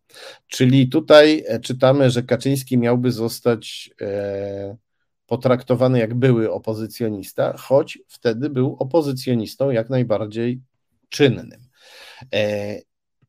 No dobrze, i tak się składa, że w tych samych aktach że e, znajdujemy coś bardzo dziwnego, bo znajdujemy e, kolejną notatkę e, podpułkownika Kijowskiego z tego samego dnia i też z rozmowy z Kaczyńskim, tyle że tym razem ona wygląda zupełnie inaczej. I mówi zupełnie coś innego, jeśli chodzi o pewne bardzo istotne szczegóły. Poproszę o kolejny skan. E, to jest początek, i tutaj czytamy na początku tej notatki, że Jarosław Kaczyński został sprowadzony na rozmowę przez ekipę realizacyjną prosto z miejsca zamieszkania o 7 rano. A poprzednio czytaliśmy, że rozmowa Kijowskiego z Kaczyńskim w dniu 17 grudnia nie, nie była pierwszą rozmową Kaczyńskiego. Kaczyński miał być wcześniej przesłuchany przez Wydział 9, potem miał wyjść, potem miał zostać znowu zatrzymany i, e, e, i e, dowieziony przed oblicze podpułkownika kijowskiego. Więc to się nie zgadza. Poproszę o kolejny skan. To jest dalszy ciąg tej drugiej notatki. I tutaj czytamy, że podpułkownik kijowski, że podpułkownik kijowski proponuje Kaczyńskiemu rozmowę prywatną w mieszkaniu swojej ciotki i podaje Kaczyńskiemu telefon domowy, swój telefon domowy, żeby Kaczyński mógł do niego zadzwonić. To jest zupełnie e, nieprawdopodobne. Przede wszystkim dlatego, że to był dzień po masakrze w kopalni Wujek, 17 grudnia, gdzie e, e, milicja i wojsko komunistyczne zabi, zabijało górników. SBcy byli przerażeni, bali się odwetu. Żaden z nich nie podałby opozycjoniście telefonu domowego, e, choćby po to, żeby nie mieć telefonów o trzeciej w nocy i nie słyszeć w słuchawce zdechniesz czerwona świnio. Ale trzeba pamiętać, że opozycja e, związkowa, opozycyjne związki zawodowe były też, działały też wśród pracowników telekomunikacji i jakiś sympatyk opozycji mógłby na przykład ustalić adres SBK po numerze e, telefonu. I SBC na takie ryzyko nie szli, bali się, że będą zabijani. No, zabijali ludzi i bali się, że będą zabijani. E, to jest bardzo, e, bardzo, bardzo tutaj niezwykłe. Poproszę o kolejny skan. I to jest koniec e, e, tej e, notatki. Pod nią jest znowu, ona jest podpisana podpułkowni, nazwiskiem podpułkownika Kijowskiego, tyle że już nie ma podpisu odręcznego, jest tylko nazwisko wystukanie, wystukane na maszynie. I czytamy, że rozmowa następna z Kaczyńskim będzie przeprowadzona w lokalu o nazwie Potocka. E, chodzi o lokal konspiracyjny, czyli takie mieszkania, które mieli SBC na mieście, żeby tam się spotykać z konfidentami. W poprzedniej notatce podpułkownika Kijowskiego w ogóle nie było o tym e, mowy. No więc nic dziwnego, że, e, że sąd uznał, że tego rodzaju dokumenty są, są fałszywe. E, że, e, że nie można e, ufać tajemniczemu podpułkownikowi kijowskiemu. Tym bardziej, że w trakcie procesu okazało się, że podpułkownik kijowski nie żyje, więc Barański tutaj się powoływał na kogoś, kogo nie można było wezwać, wezwać na, na świadka.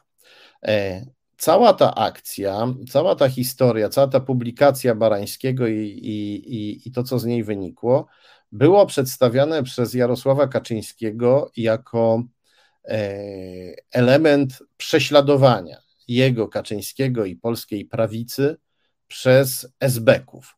Przez esbeków, którzy wślizgnęli się do służb specjalnych wolnej Polski, pierwszych służb specjalnych, które powstały po upadku komunizmu, pierwszych cywilnych służb specjalnych wolnej Polski, które nazywały się Urząd Ochrony Państwa. UOP. W skrócie UOP pełnił rolę wywiadu, kontrwywiadu i e, zapory przeciwko terroryzmowi, zapory przeciwko przestępczości, która mogłaby e, zagrozić istnieniu lub funkcjonowaniu, e, lub funkcjonowaniu państwa. I to, co widzieliśmy do tej pory, no zdaje się potwierdzać tę tezę. Ktoś ordynarnie sfałszował dokumenty mające obciążać Jarosława Kaczyńskiego. I no, trudno sobie wyobrazić, żeby mógł to zrobić ktoś inny niż jacyś byli SBC, wiedzący, co jest w dokumentach, wiedzący, jak sfałszować dokumenty. No, po upadku komunizmu byli nadal wpływowi SBC i byli w Urzędzie Ochrony Państwa. Oni tu się wydają, e, no faktycznie, patrząc na to wszystko, to wygląda tak, jakby SBC prześladowali e, biednego Jarosława Kaczyńskiego. Ale czy tak naprawdę jest? Poproszę o kolejny skan, skan numer 27. To jest fragment uzasadnienia, e, które, e, uzasadnienia wyroku, które sąd e, wydał w sprawie Jarosława Kaczyńskiego, w sprawie wytoczonej przez Kaczyńskiego przeciwko Barańskiemu. I tutaj sąd wylicza świadków, którzy świadczyli na korzyść Jarosława Kaczyńskiego. I to był na przykład Marian Śpitalniak, Esbek, e, który później, e, jak wynika z dokumentów sądowych, trafił do UOP-u. To był Andrzej Milczanowski, szef UOP. E, więc pojawia się też wśród świadków nazwisko Antoniego Zielińskiego. Nie ma go na tym skanie, ale gdzie indziej w aktach jest. To też była ważna postać to też był ważny funkcjonariusz Urzędu Ochrony Państwa. E, e, sąd też tutaj e, wspomina o notatce. W tym, na tym skanie widzimy, że sąd wspomina o notatce który, z rozmowy przeprowadzonej przez Jarosław, z Jarosławem Kaczyńskim przez SBK Mariana Śpitalniaka w 1981 roku, w grudniu 1981 e, roku, więc jest e, również jakiś esbecki dokument, który świadczy na korzyść Kaczyńskiego. Do tego za chwilę wróci. Poproszę o kolejny skan. Skan numer 28. E, Tutaj czytamy, że Andrzej Derlatka, zastępca dyrektora gabinetu szefa Urzędu Ochrony Państwa, poinformował sąd, iż w wyniku szczegółowej kwerendy w archiwum UOP jednoznacznie ustalono, że brak jest oryginału dokumentów przesłanych przez sąd, to jest notatki z 18 grudnia sporządzonej przez e, e, Kijowskiego i oświadczenia Kaczyńskiego z 17 grudnia, czyli tej niby lojalki, tej deklaracji lojalności, którą widzieliśmy. Zatem Andrzej Derlatka, ważna osoba w UOP, informuje sąd, że dokumenty przedstawione e, rzekomo jako dokumenty esbeckie nie figurują w archiwach UOP. No a archiwa UOP zawierały wtedy dokumenty esbeckie. Wtedy jeszcze nie było IPN i akta SB e, e, znajdowały się w archiwach UOP.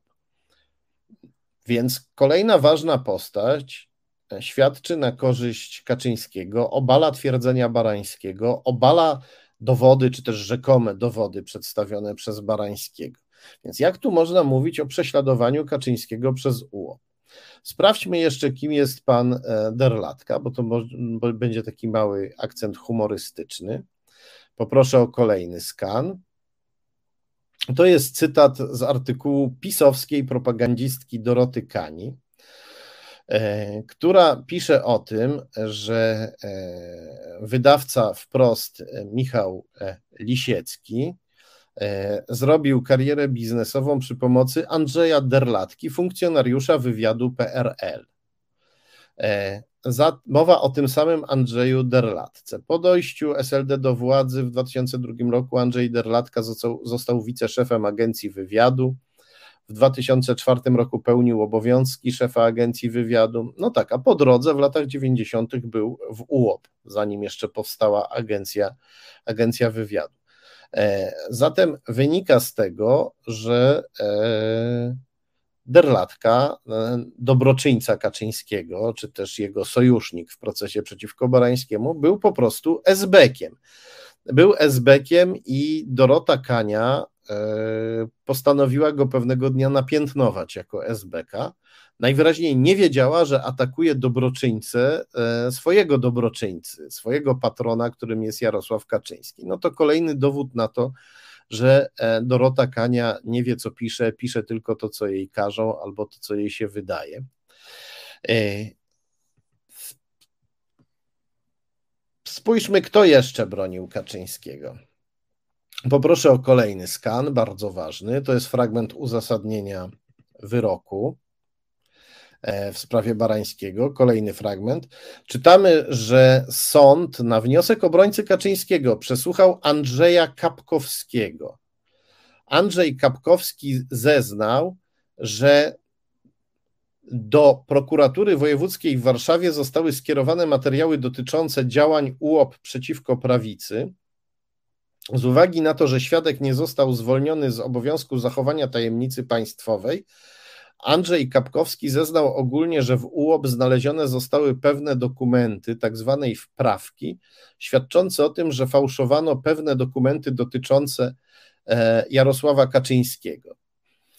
E, zatem, e, proszę bardzo, Kapkowski jednak zeznaje, że Kaczyński był prześladowany, nękany, zwalczany przez UOP i to bezprawnymi metodami.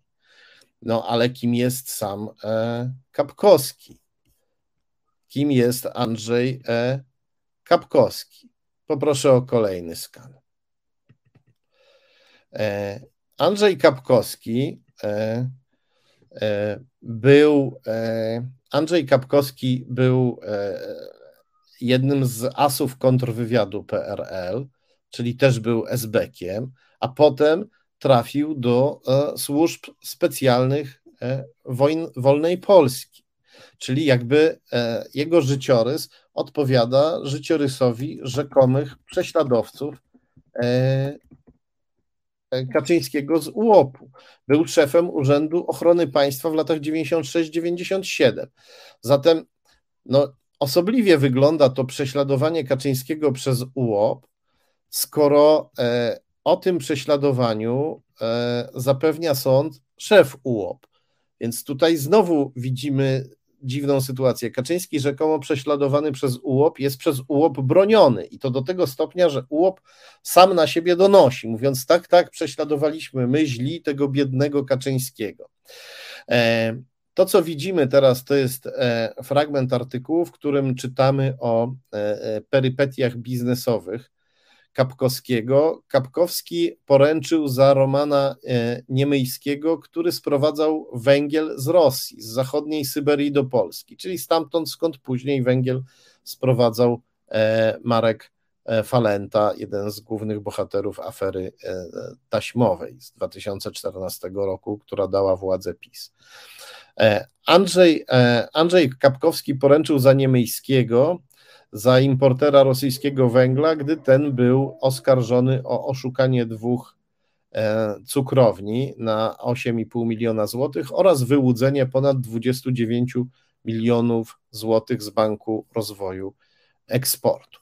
Więc to, to tutaj się rodzi pytanie, czy Andrzej Kapkowski, mimo że został szefem UOP-u, e, był tym, do, w cudzysłowie mówiąc, dobrym esbekiem, który się nawrócił na e, orientację prozachodnią, czy też jednak e, została mu sympatia do poprzedniego komunistycznego systemu i poprzednich sowieckich, później rosyjskich sojuszników.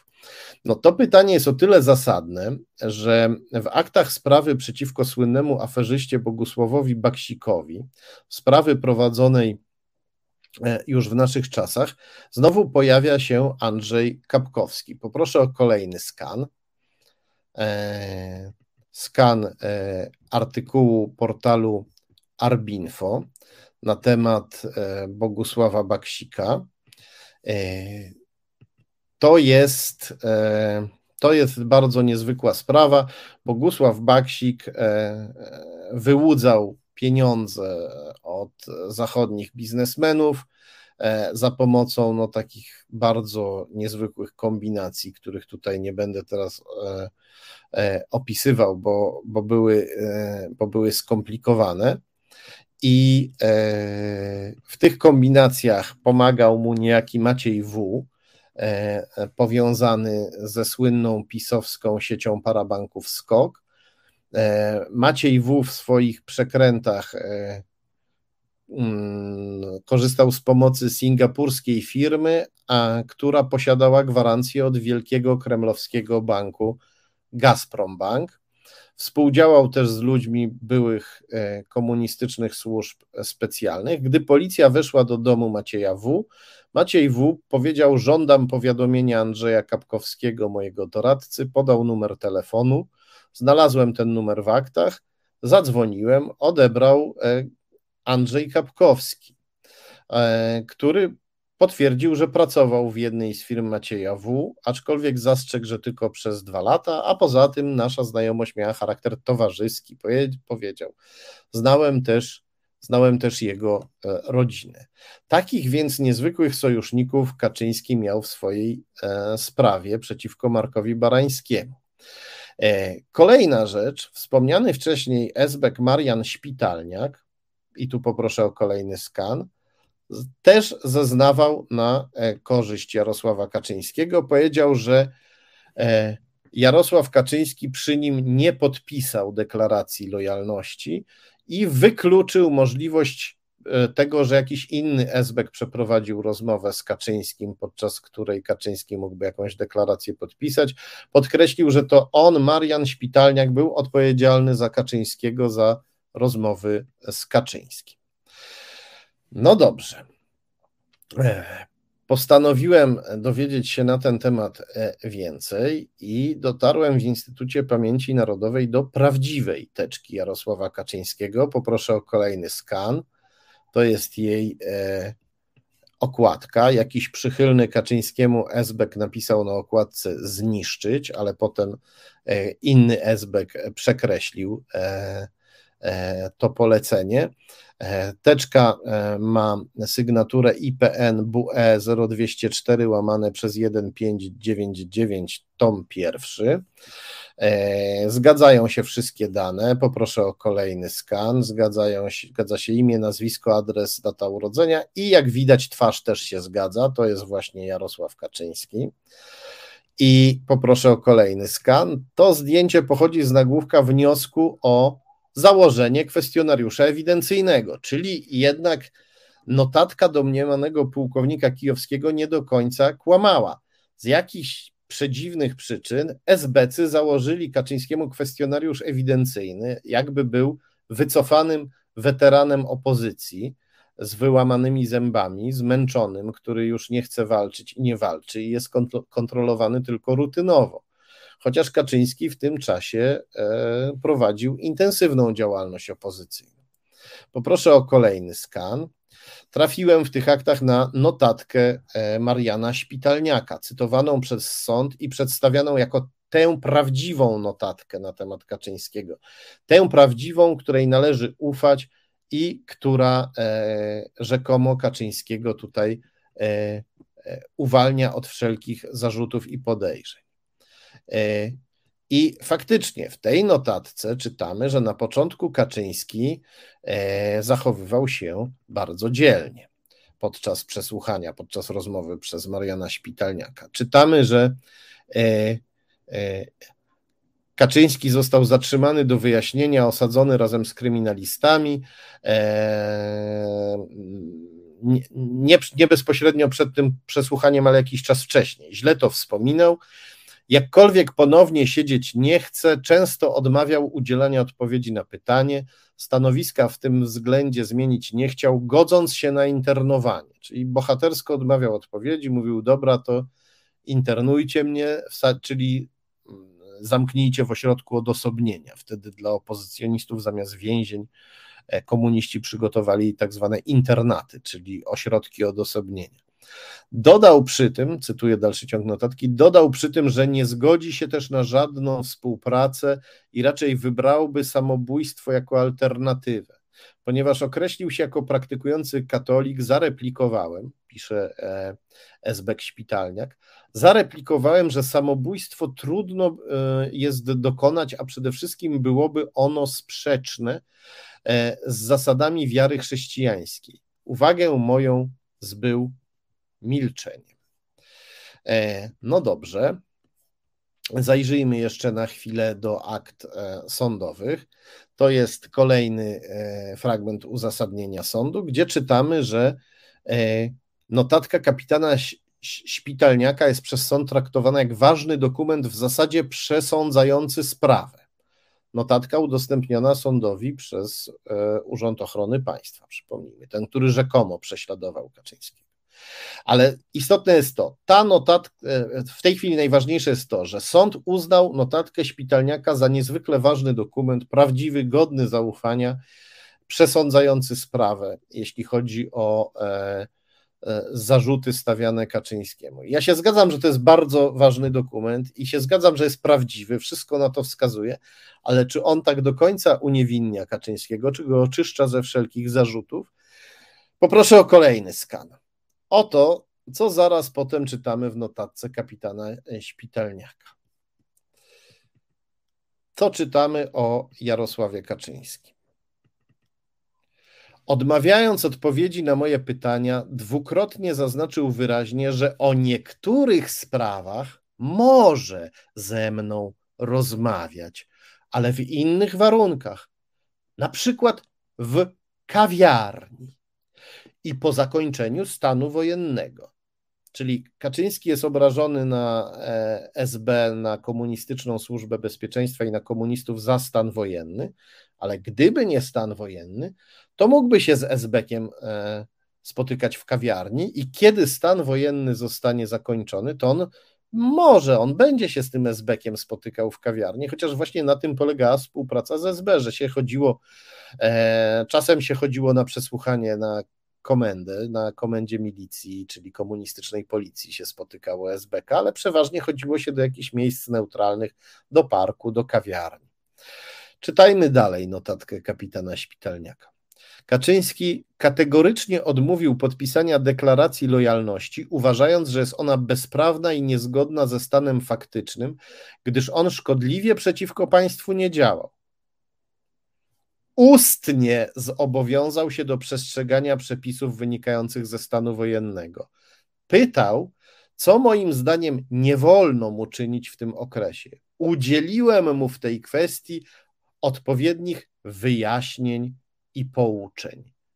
Czyli Kaczyński zgodził się e, pod pewnymi warunkami spotykać ze Zbekiem i udzielać mu informacji, i Kaczyński e, nie podpisał się pod deklaracją lojalności, ale złożył ustną deklarację e, lojalności, mimo że opozycja przestrzegała swoich członków aby w żaden sposób nie okazywali akceptacji dla stanu wojennego, który uważali za bezprawny i prawo stanu wojennego, przepisy stanu wojennego, których miał Kaczyński przestrzegać, też uważali za, za bezprawne.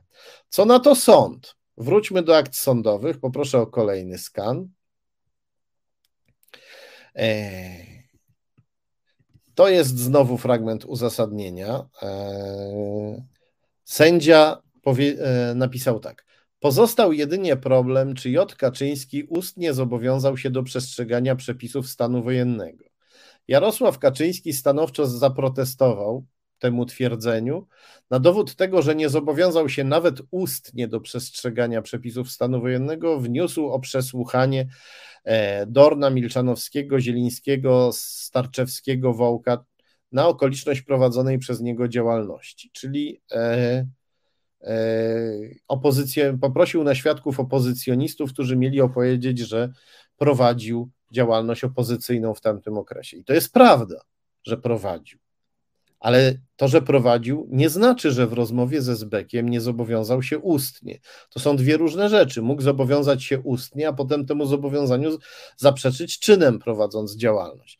Co ciekawe, tutaj e, nie doczytałem się e, w aktach, żeby Kaczyński się odniósł do kwestii swoich e, spotkań, zamierzonych spotkań ze Zbekiem, spotkań, które dopuścił po ewentualnym zakończeniu stanu wojennego. Poproszę o kolejny, ostatni już skan. To jest znowu fragment e, oświadczenia, e, fragment uzasadnienia wyroku. Czytamy tutaj, że świadkowie potwierdzili, że po wprowadzeniu stanu wojennego Kaczyński prowadził ożywioną działalność, był współredaktorem podziemnego miesięcznika Głos, pisał do Solidarności Narodu, Polityki Polskiej. Kaczyński prowadził rozległą działalność obejmującą wiele dziedzin aktywności w podziemnych strukturach. I tu wraca pytanie: jeśli tak, to dlaczego SBC założyli mu kwestionariusz ewidencyjny? Teczkę byłego opozycjonisty, który zrezygnował z działalności i którego należy tylko czasem wyrywkowo, rutynowo e, sprawdzać. E, to wszystko prawdziwe, nie te pierwsze, które pokazywałem fałszywe, ale prawdziwe akta e, Kaczyńskiego dostępne w IPN, mówią, że Kaczyński był gotów na rozmowy ze SBK-ami, stawiał tylko pewne warunki i e, zadeklarował lojalność wobec reżimu stanu wojennego. Tyle, że ustnie, a nie pisemnie. Był tutaj, można powiedzieć, sprytny, ale nie był na pewno Kaczyńskim e, niezłomny był gotów na współpracę pod pewnymi warunkami, na współpracę z SB. Po drugie, to nam pokazuje, że cała sprawa rzekomego prześladowania Kaczyńskiego przez Urząd Ochrony Państwa jest bardzo dziwna. Niby go prześladują, ale równocześnie biją, albo zaraz potem biją się w piersi i mówią, że nie prześladują. E, odpowiedzialny za sfałszowanie teczki Kaczyńskiego, jak podejrzewała prokuratura, miał być Jan Lesiak, wytrawny esbek, który zajmował się Kaczyńskim jeszcze w latach 70.